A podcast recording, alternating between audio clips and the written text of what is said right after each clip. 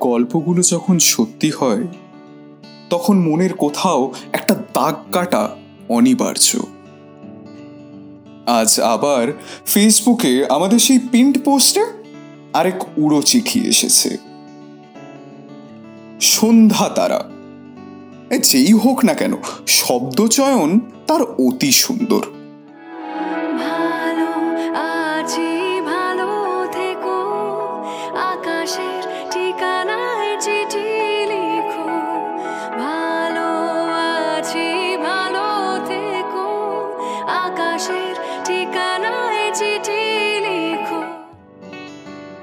সেই সমস্ত অতি ব্যক্তিগত চিঠির ডাকপিয়ন আজ আমি, স্বপ্নায়ু।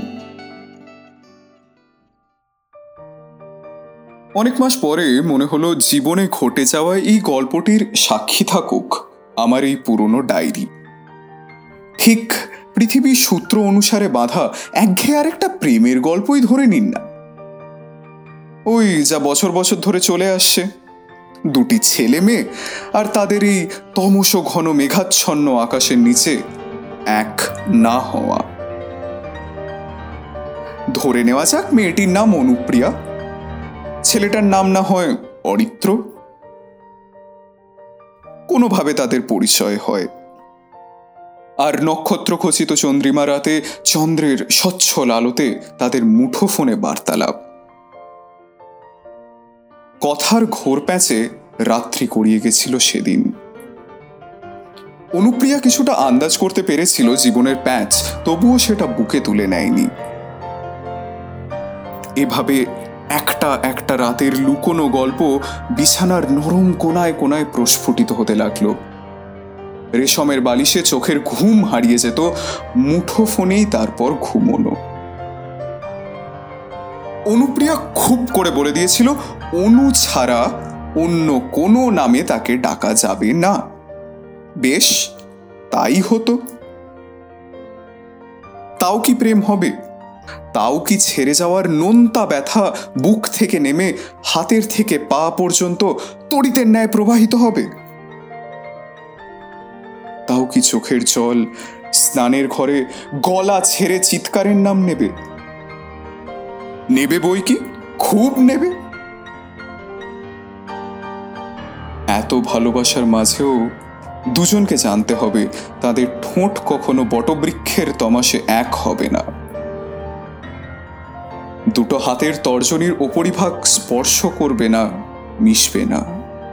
তবুও জানতে হবে অনুপ্রিয়ার দেওয়া সাদা ফুল অরিত্রের বইয়ের মাঝে বছর বছর চাপা পড়ে থাকবে না। অনুর রান্না করা কচি পাঠার মাংস আর সাদা ভাত খেয়ে অরিত্র যা প্রশংসা করবে, তাতে অনুর গাল লজ্জায় লাল হবে না। তবে আমি এখনও জানি, বিনা আলিঙ্গনেও তাদের আলিঙ্গন সার্থক। আমি জানি রাত দশটার পর অরিত্র রাতের খাবার খেতে যায় আর অনু সারা রাত মুঠোফোন আগলে শুয়ে থাকে অরিত্রের কলটা কখন আসবে বলে। আমি এটাও দেখেছি গাঢ় ছাই রঙের আকাশে শুভ্র মেঘের উড়ে যাওয়া আর হালকা মিষ্টি হাওয়ায় সাদা ফুল গাছটির দোল খাওয়া। ঠিক তক্ষণি অপার্থিব প্রেমে শীতল হয়ে যাওয়া অনুর মন অপেক্ষা করে অরিত্রর তার অপেক্ষা এতটাই কঠিন যে ব্রহ্ম স্বয়ং পৃথিবীতে নেমে আসতেন যদি পূজিত হতেন। তবুও এ ভালোবাসা দু চারটে হারিয়ে যাওয়া গল্পের ন্যায় চাপা পড়ে যাবে।